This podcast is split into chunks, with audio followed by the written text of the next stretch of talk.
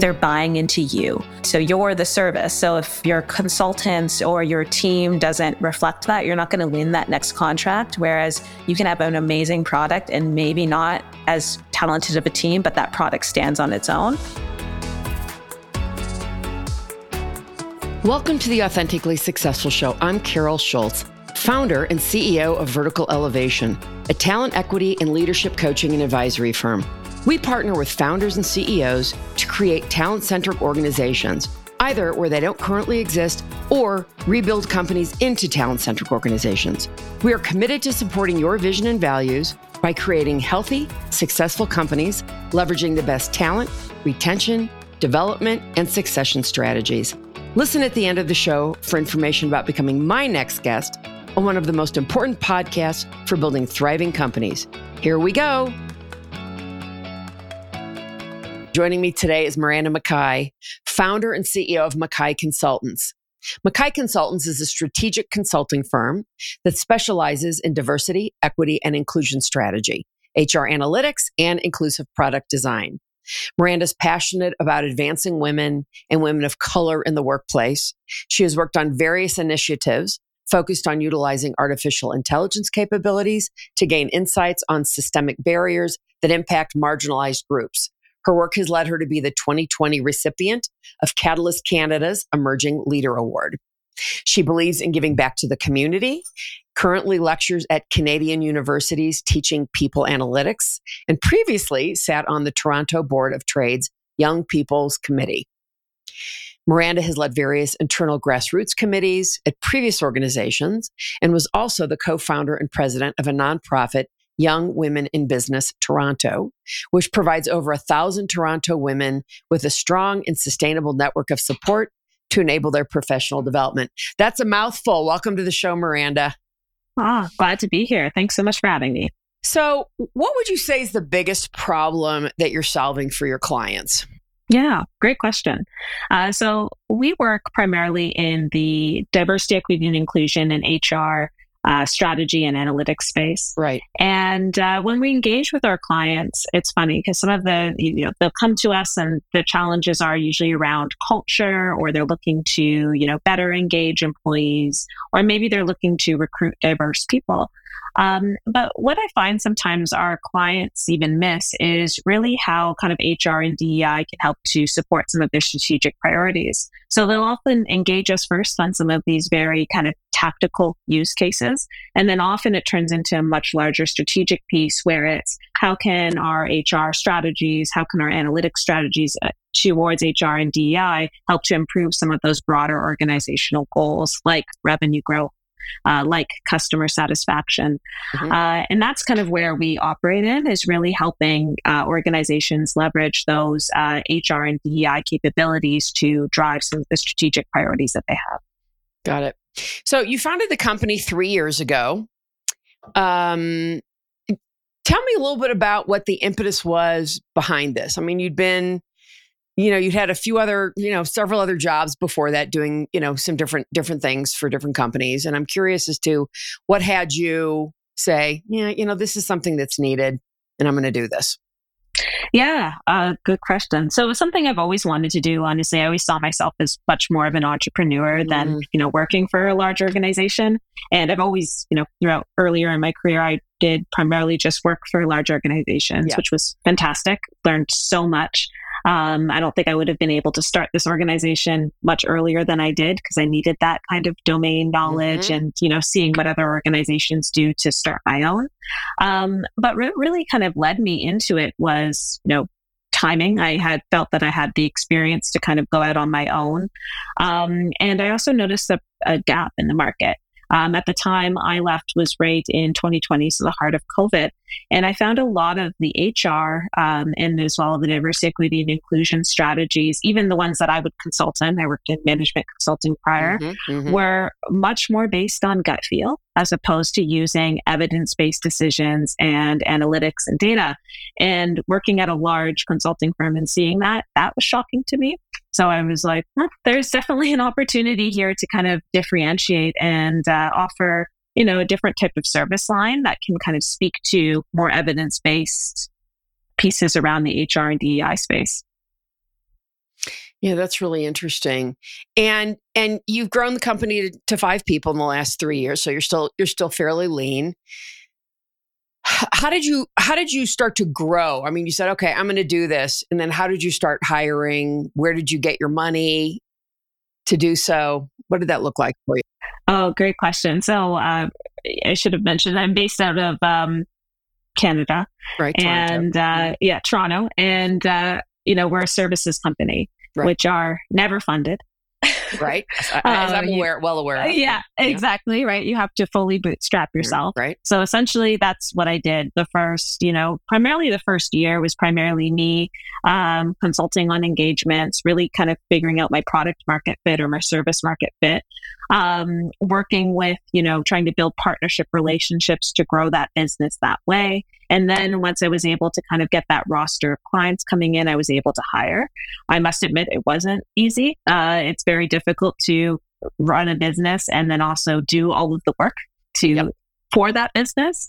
And uh, it's an unfortunate space. You know, I know that uh, with services because they don't have the unicorn potential. They're typically mm-hmm. not going to be right. funded or invested in. Yep. Um, but here we are and we were able to kind of get to where we are today and we're continuously growing now that we kind of have figured out our business model and planning and how we mm-hmm. would grow year over year so i mm-hmm. see this team kind of doubling in size next year mm-hmm. that's fantastic miranda how did you initially you know in that first year or so that you were on your own um, how did you find your prospects Oh, yes. Did you go back to your, you know, big the clients that, you know, you had when you were at, you know, that large consulting firm? Unfortunately not because of um, oh. no uh, non-solicitation non-compete. non-compete. Yeah. Uh, but a lot of it though was relationship based. Yeah. I was able to sure. leverage uh, I was luckily very involved when I was in management consulting. I spoke a lot at mm-hmm. different events and I was able to kind of create a little bit of a brand for myself around the diversity, equity, mm-hmm. and inclusion and analytics space. And yeah. uh, I was able to leverage that. I'd won some awards. Um, I was kind of very actively networking prior to leaving um, uh, my the, the, the organization I was at. And I was able to really just leverage my relationships to go out and find business. And I think I was lucky that way. I know everyone doesn't have that opportunity, but that's really how I did it. It was building on the relationships I had, always going out to people and saying, you know, if you know someone, this is the type of work that we offer. And then it was also making sure that the clients that we did have felt that the work that we were delivering was top notch, was management consulting level, so that they were coming back. And we really, really invested in our uh, current our clients that we saw continued growth with, so that we weren't just kind of looking at one-off projects, but how can we build sustained relationships over time with them. Mm-hmm. Um, I'm kind of curious, and, and this this comes out of you know the work I do around teams and with a lot of entrepreneurs. Had you had you or have you considered because you know to your point and i understand this myself um you know better than a lot of people just because i've been at it for so long is that you know your your point about it's hard to build a team when you have to do everything yourself right? Had you considered or have you considered a co-founder a partner? Yeah i did you know especially when i was deciding like when to leave and and all of those pieces. And it was really difficult to kind of find someone that was ready at the same time. Yeah. I found yeah. it's difficult to find someone that's willing to kind of commit as well equally. Um, so in my view, I decided, well, originally I was like, I'll start this on my own, build something for myself, mm-hmm. and then decide when the time is right to see if I can bring in a partner and grow that totally. way. Um, because it is hard, right? When it's really hard. I mean, I've been I've been at this for years, and I have yet to find yeah. somebody who who even has you know who has the chutzpah to do it. No, I need that big salary. Yes. Okay. Well, you're not really an entrepreneur, yeah. and that's okay. Right. Um, I mean, there are a multitude of reasons. Oh, I've got a kid getting ready to go to college. Exactly. You know, there's it's it's really really difficult. Yeah. And I think it's like exactly that, right? And it's the amount of commitment. I think people will see um, your business now and be like, oh, like, great, you did a great job. But I think a lot of people forget how much work is in it when you're doing it. Like, you're mm-hmm. in such long nights, you know, and it's hard to find someone that's equally going to either put in that time, put in that investment in money, and then, you know, align together on the vision and all of those pieces when you're in those early stages. So that was my mm-hmm. my challenge as well. Yeah, well, and again, yeah. that's that's not uncommon. So, um, you know, as, as when you and I first talked, we talked about you know the challenges with DEI right now. Mm-hmm. Um, I mean, at least in the United States. um, is most of your business in Canada? And are you having the same challenges as we're having here with, you know, certain states basically not wanting DEI because they don't actually understand, they don't really understand it. Yeah. Or why it's necessary, or that I think, you know, as, as I have said many, many times, I believe in it. I don't believe in it to check a box. Exactly. Right. I want to see more women leaders. I don't want to see them promoted just because they're a woman. Exactly. Yes. And that's what I think most the politicians are trying to get people ginned up about. You know, exactly.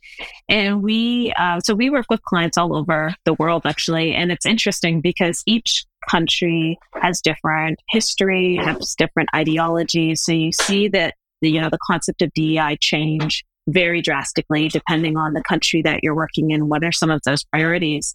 And I find the biggest challenge I see with organizations and not buying into it is a mix between sensationalization in the media and what you know we talk about sometimes in the media and what's shared where it's really it's it's sad to see, I think, because DEI, you know, we'll talk about, you know, maybe one demographic or a lot of the conversations around DEI, at least in the media, are just around um, sexual orientation or just race and ethnicity, where there's so much more involved. And, you know, a lot of our conversations about different points of intersectionality, what makes someone unique.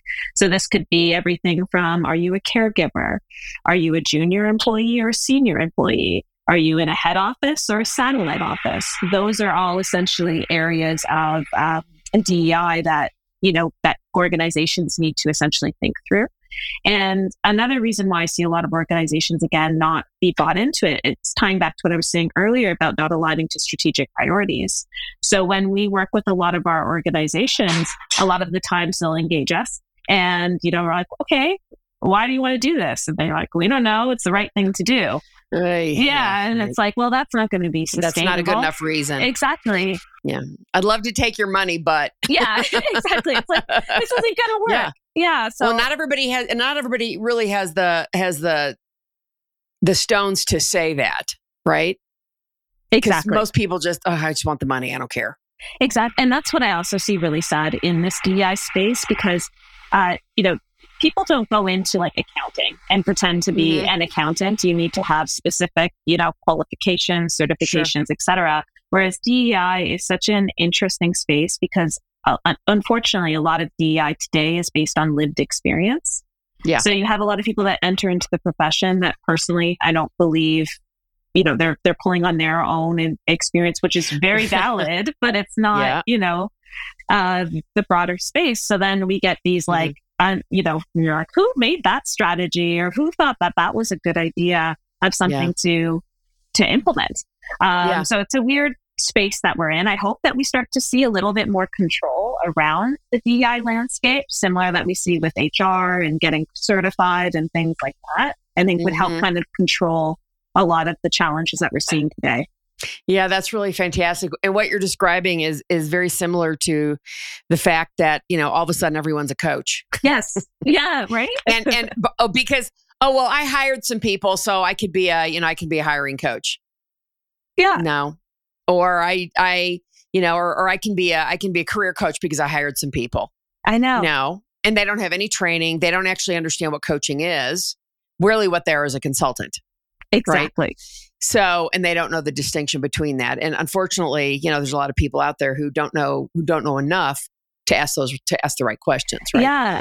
And it's upsetting because then I think businesses do get taken advantage of and then they bring in these individuals that maybe aren't, you know, experts in this space.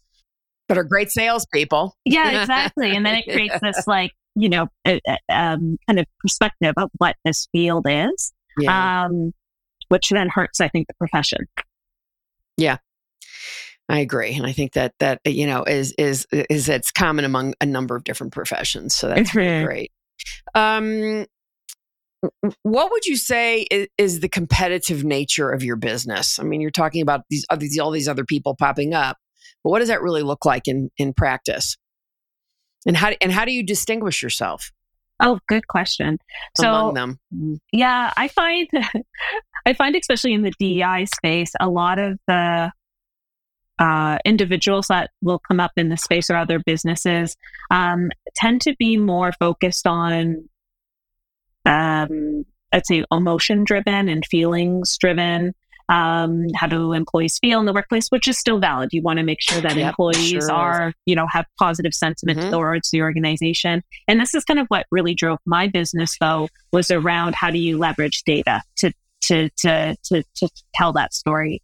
So, um, you know, what we would often see uh, you know, prior to starting my organization is you'd go into organizations and they'd say, we have a problem with this demographic because maybe there's one loud voice um, within that demographic that's, you know, uh, sharing their, their thoughts. Now, often what happens, it maybe gets raised to the leadership level, depending on who the voice is, or it maybe gets forgotten and our view was always, you know, how do we let data tell that story? So if we're discussing things like sentiment, what does that look like across the organization? If we're discussing, you know, a DEI issue around promotions, is there actually a trending difference that we're seeing over time across mm-hmm. different demographics? Are more people that are of a certain demographic going on performance evaluation or PIPs than people yep. that are not of that demographic? So really kind right. of fact based, again, mm-hmm. discussions. Mm-hmm that drive the strategy. And then mm-hmm. again, aligning those facts to the strategic priorities. So if we want to serve our customers better, are there right. specific pockets that aren't serving customers better? And is it because they're unhappy? How do we now increase their engagement so that they're better employees? So that's kind of how we differentiate, I would say, as opposed mm-hmm, to just mm-hmm. coming in and being like mentorship program or, you know, yeah. social posts on whatever, you know, specific. Yeah. Well, right. mm-hmm. yeah. What would you say are the biggest challenges that you're facing right now, you know, within your organization? Mm, great question.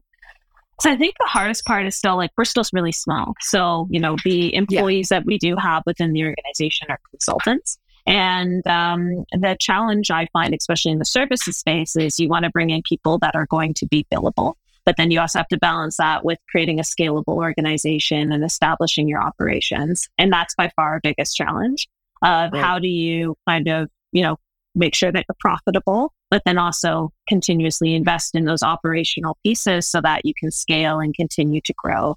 And mind you, doing that with pretty much no investment coming in. Uh, so I'd say that by far is our biggest uh, biggest challenge. It's really the kind mm-hmm. of scalability piece. Yeah, and I think again, that's that is not uncommon among small companies. Yes. Do you feel that you have to educate your prospects on what you're doing?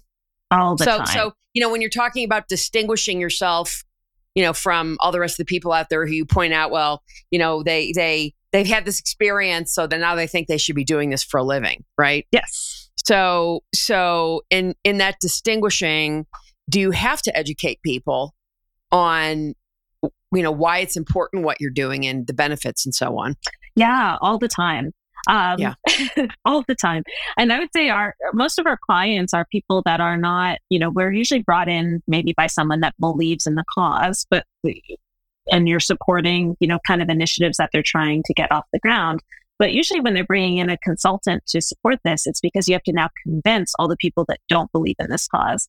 That's talking to the, you know, the CFO that's like, why am. I investing in this? The CEO who now we're talking about all of their operational changes that they need to make to support kind of some of the mm-hmm. institutional mm-hmm. challenges that may exist. So it's constant education. Um, mm. I find now too, which is really interesting, there's a lot of uh, guilt within organizations too. Um, Interesting. Yeah. Yeah. And at very senior levels. Guilt, guilt also. Yeah. Yeah. I think, again, it ties back to the sensationalization that we see in media, where you have a lot of leaders feeling that they can't make decisions on people, um, feeling that they're not the right person to discuss, you know, challenges employees have, or maybe they're not the right people to kind of ideate around how do we support employees that have mental health challenges and things like that because they don't have that lived experience, as opposed to looking at from the perspective of, you know, you have lived experiences being a leader and working with so many people.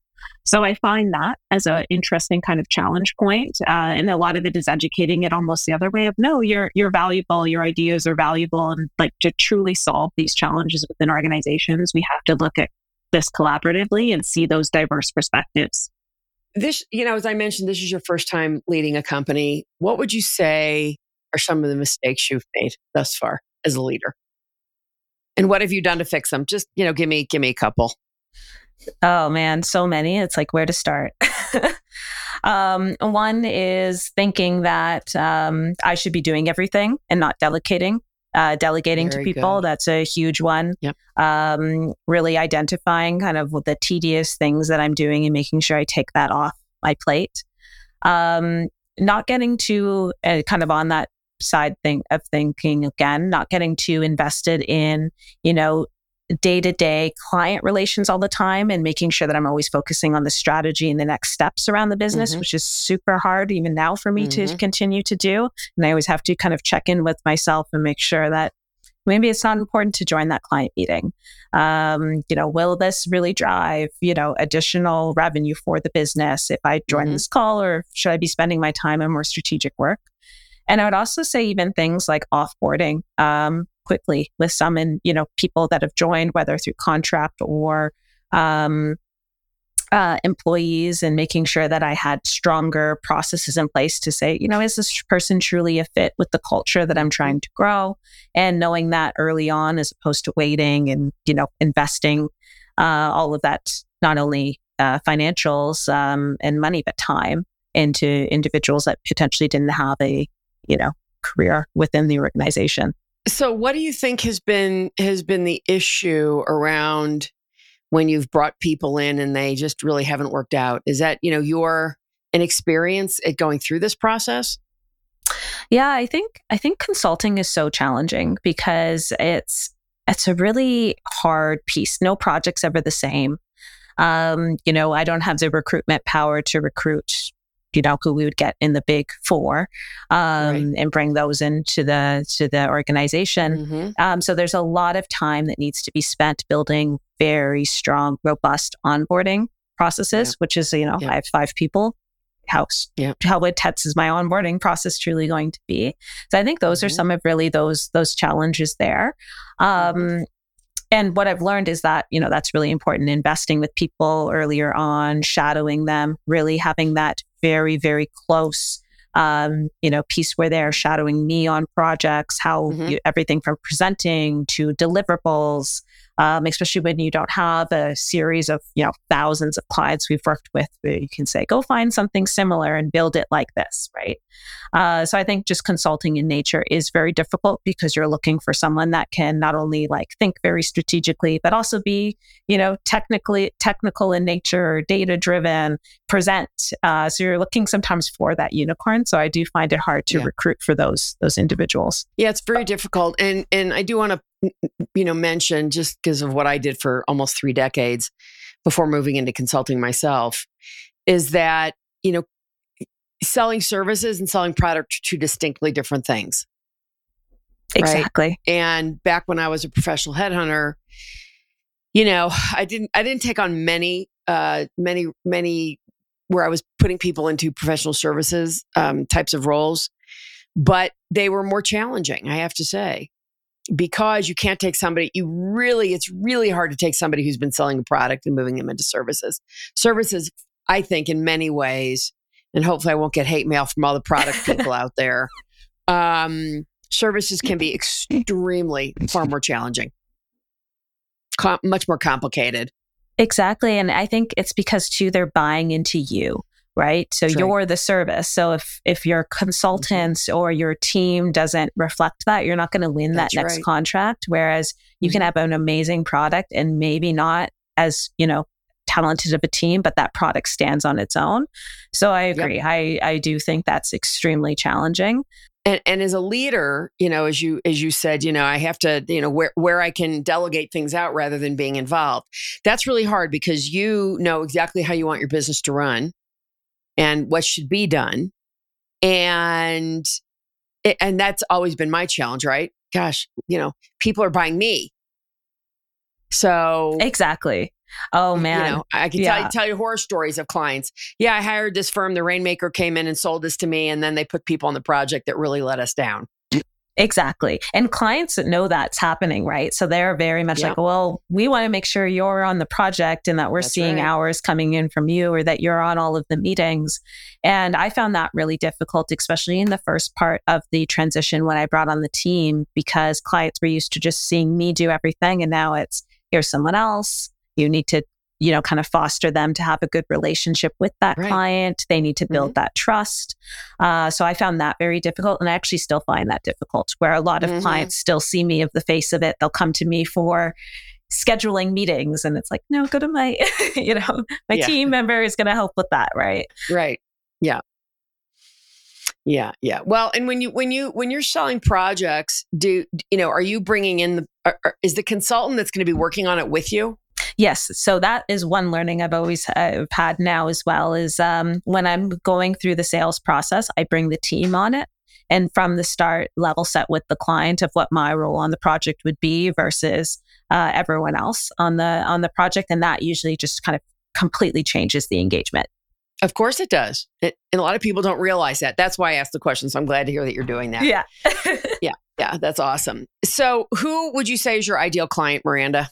And what makes them ideal? Yeah.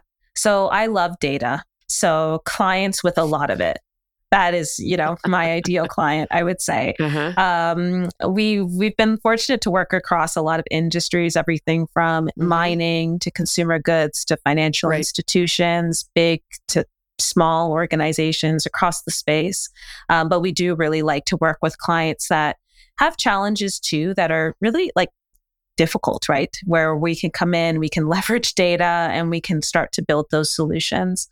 Um, I really also like working with clients that you know, everyone wants to work with clients that see the vision, but that do believe in DEI as a driver to their strategic priorities. We actually tend mm-hmm. to actually turn down work uh, for clients that do see it as just more of a tick the box initiative. Yeah. Uh, because it's not sustainable and it just yes. honestly ruins morale of our team. And yep. then I have churn risk or retention risk. Mm-hmm. Yeah, that's really fantastic. Um, and and how to now i mean i know you said you know in the first year what you were doing but you know two years later um, or three years later do how are you connecting with your prospects? Are you doing is it all outbound marketing? Is it referrals a combination? Where are you finding people? Yeah great question. So it's a bit of both um, i still rely heavily on referrals and mm-hmm. i work a lot with um, i've started now doing a little bit more outbound marketing which has been interesting I, I still struggle with it because i do not find it as authentic honestly um, you know, of doing some of those like cold outreaches and some of those yeah. pieces. Um, yeah. It's just not really who I am as a person. So I struggle with kind of conveying that, even though I know it's successful because it has been successful. Well, fine, fine. You have to find the right person, the right company who knows how to do, really do it. Because there's a lot of, there's like any industry, there's a lot of people out there who are no good at all.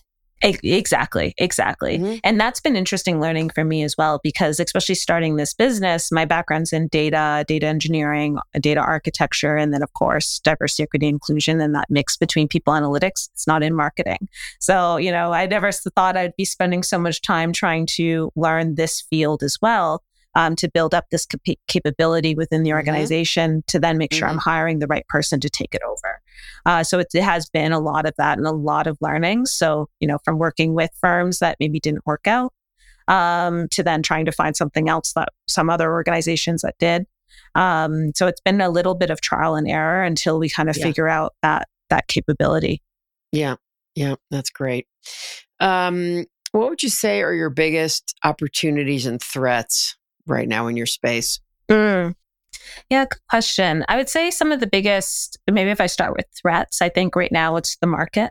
Um, I mean, we've already seen a ton of layoffs, especially within the HR and DEI space. Um, which mm-hmm. is really unfortunate.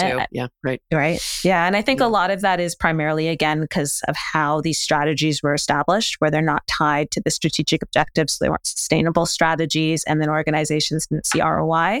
So it makes sense that you let go of people that you're not seeing the ROI from. But then on the flip side, I almost see that as the opportunity uh, where it pres- positions us in an interesting um, point where we can show ROI and we can show the opportunity that exists within the field. And we find when we have those conversations with the clients, they're much more interested in engaging um, as opposed to, again, tick the box initiatives or, mm-hmm. you know, initiatives that just aren't going to, to, to really go anywhere. Yeah. What would you say you are the most proud of when it comes to your organization so far? Oh, that's a great question. Um, honestly, I I would say right now the team. I love our team. I think they've been so amazing uh, throughout this entire journey. I find I get so much support from them. Um, I learn so much from them throughout the process. Uh, we're I don't like using the words like we're like a family because we're not. We're not family, but right. they're really, really amazing uh, mm-hmm. uh, people to work with. And um, yeah, and I'd say like having that team and being able to kind of get to a point, even though we're s- small, but having a small team is something that I would say I'm probably most proud of. Yeah. How do you describe your culture? Great question. So we're remote.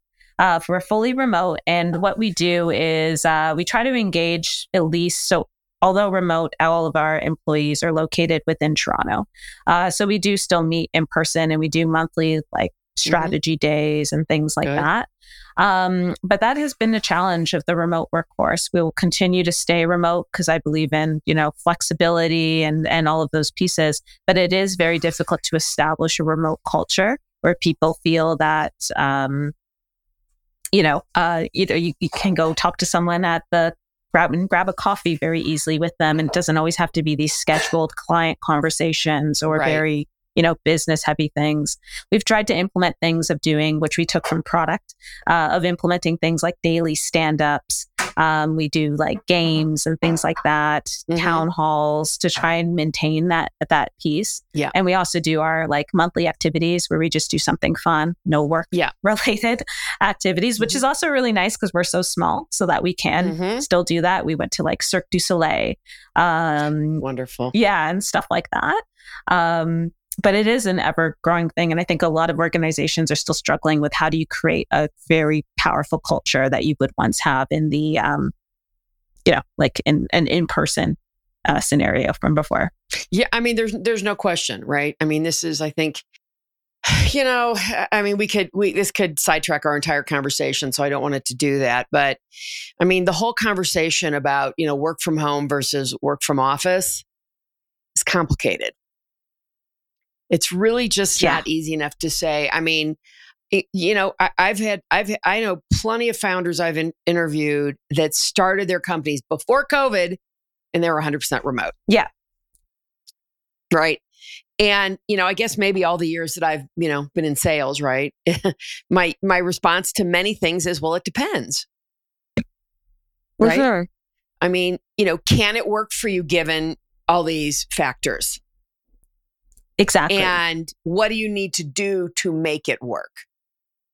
And I think you're doing a lot of a lot of things that are probably very effective. You know, like I said, getting together once a month to do something fun, you know, having a strategy session once a month. And you can afford to do that because you do have everybody geographically.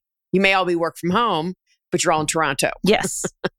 right? Which then changes when you start hiring somebody in Quebec or, you know, anywhere else or in the United States. Yeah. Right where where that's not the case anymore and then you have to start looking at okay now what does my strategy have to be Exactly. I completely agree. And it's so like employees want it. They want to feel like even though they want the flexibility of working from home, but yep. they also want to feel like they're part of a team. And it's it is really hard to to facilitate that and um, make that happen. And especially even one thing I've noticed too, even working with clients, I find it's much easier to work remotely when you're working with a lot more experienced hires. So mm-hmm. um, our team yes. is a team of experienced hires. People aren't right out of school. A lot of them have kids. Mm-hmm. Um, so that's an easier environment. But when you have a junior employee that needs more of that face to face, and you know they're not going to be comfortable to book a call with you that also creates a different culture and dynamic that you have to address so that you can bring them up to that level and i think a lot of organizations are also struggling with that um, mm-hmm. so it is it's challenging it again goes back to diversity right as you bring in more diverse people different geographical locations yeah. different interests all of that how do you then manage that culture remotely? Mm-hmm. Yeah, that's really great. Um, so you mentioned that you're looking to double uh, the number of employees you have here in the next year. What's driving that right now? So a bit of it, well, one is just general growth. We've we've done well this year, so we're in a situation where we can continue to grow, um, as well as as I was kind of tying into a little bit around um, building us being able to properly scale and doing that strategically. Um, so we want to make sure that we're bringing in, um, you know, more like those operational roles, so that when we're bringing in more clients and more service lines, that we're able to support that. And then mm-hmm. I would say the last piece is diversifying our service lines. So we right. primarily operate in the HR, DEI, we do inclusive product design. But as we continue to grow and expand and have that resiliency within the market, yeah. it's important that we are diversifying our service lines and bringing in different talent that will be able to offer, uh, kind of increase their offerings or our organization's offerings. And, and Miranda, are you calling directly into human resources? Into human resources? Yeah, is that your is that your prospect? Yes, primarily human resources professionals or DEI professionals, but we tend to get engaged by human resources professionals. Mm-hmm. And do you have any trouble getting in to see them? Are you and are you reaching out to that top HR person, the CHRO or whatever, chief people officer, whatever they call it? Yeah, it's interesting. I find HR such an interesting space because they're so friendly Really? You know, yeah, I find, well, at least we've been lucky with the That's HR great. professionals we've worked with that they're very mm-hmm. friendly and they like to, um, what we've noticed, friendly, usually like to share ideas, often open just even for a coffee chat. Mm-hmm. Um, so I find that absolutely fantastic about the field. But then when Wonderful. it becomes more challenging is um, around when you're trying to do things that are a little bit more direct. I find HR professionals because they're so friendly, so nice, um, you know, kind of used to engaging so much with people that I find sometimes maybe not as direct. So if they're like just generally not interested, just, you know, kind of say, this isn't for us or something that we want to pursue, which I find that more when you're talking to like a CFO or if you're being engaged directly with the CEO, it's very, very direct. Well, right. And that's, I'm, I'm glad you mentioned that because you know it's it's what's interesting and i'm curious as if you've experienced this when calling into human resources i mean do they need to get buy-in from that cfo or that ceo yeah. So I find when the strategy is much more sustainable or when they're bringing in um, uh, us to support them with something that's been kind of agreed on upon across the board, then the CEO and CFO, COO are all bought in. When it's something mm-hmm. that's more, you know, they're just needing help with implementation and they're not bought in, I find that much harder of a of an uh, engagement. Um, so one one of the main things that we do is even if we're brought in on a smaller engagement, I mean, again, like no initiative is successful unless you have leadership or executive buy-in. That's right. Of course. Right. So you have to go out and you have to, you know, figure out the stakeholders, figure out all of the decision makers um, that are going to be involved in this in this process, and get them bought into the strategy. Right. Yeah, that's great. You know, b- because I have always said in my business that human resources has no power, right? Um, they have influence though, and yes. often they don't know how to influence. Yeah. So that's why that's kind of what's behind me asking these questions where, you know, you you you know, they believe it's something important, but if they don't have influence, they're not going to be able to get it done. I agree.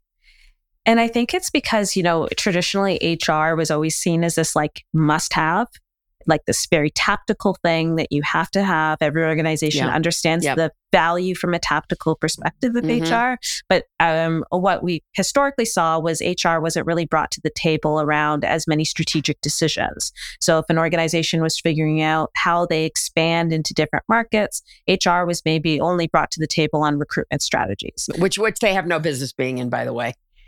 HR uh-huh. has no business having anything to do with recruiting strategies. Yeah, right? It, it, yeah, exactly. Right. Like, ask me how I know. how do you know? yeah, right.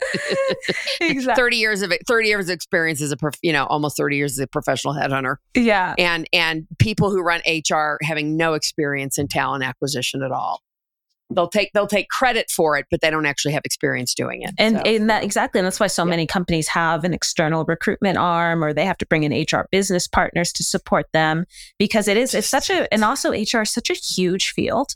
And I think a lot of you know if you're not in HR, you don't really realize that. Like you have, you know, everything that falls under everything from recruitment, onboarding, retention, yep. recognition, mm-hmm. compensation, mm-hmm.